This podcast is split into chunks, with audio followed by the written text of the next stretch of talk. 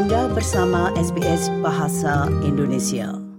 Oke, okay, uh, Ria Rizali uh, ini adalah seorang uh, filmmaker di mana salah satu filmnya yang berjudul Monisme itu diputarkan di Adelaide Film Festival yang saat ini sedang berlangsung. Nah, mungkin Riar bisa ceritakan sedikit ya, Mas Riar, um, film Monisme ini bercerita tentang apa sih? Silakan, Mas.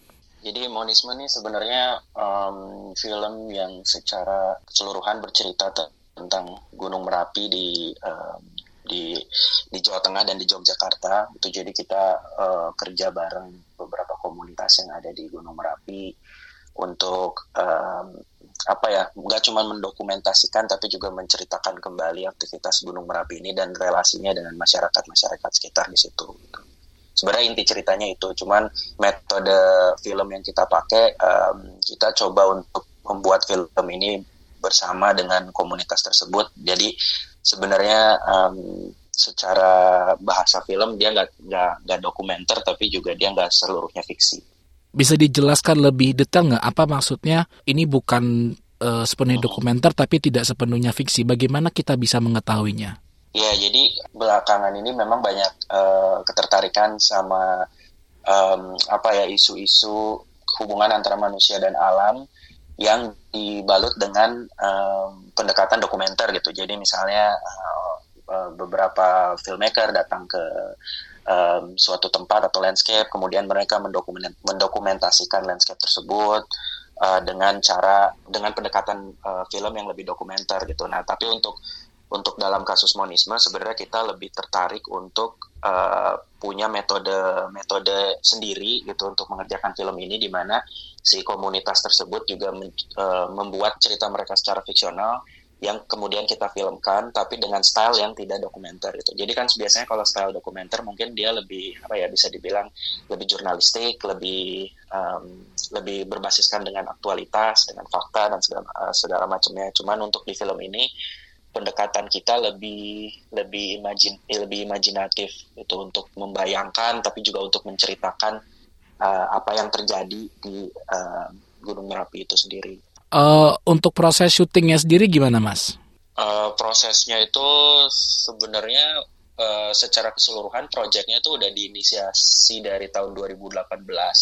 Cuman uh, proses syutingnya kita melak melakukan produksi itu startnya dari tahun 2020. Tapi untuk syuting-syuting yang memang kita bekerja di lapangan, terus merekam dan segala macam itu kita lakukan di 2022 selama lima bulan. Jadi biasanya kalau proses syuting uh, film mungkin ada ada semacam timelinenya dua bulan atau satu bulan untuk terus-terusan setiap hari syuting. Nah tapi untuk di film ini kita syuting itu mungkin selama enam bulan itu on off. Jadi kita bolak-balik uh, karena uh, uh, seluruh kru juga basisnya di Jogja. Jadi kami bolak-balik antara Jogja dan Gunung Merapi gitu. Jadi ya sekitar sekitar 6 sampai tujuh bulan.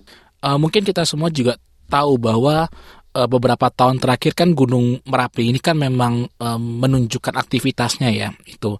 Nah, pada saat proses syuting pembuatan film ini apakah itu menjadi salah satu tantangan dalam pembuatan filmnya? Boleh, boleh.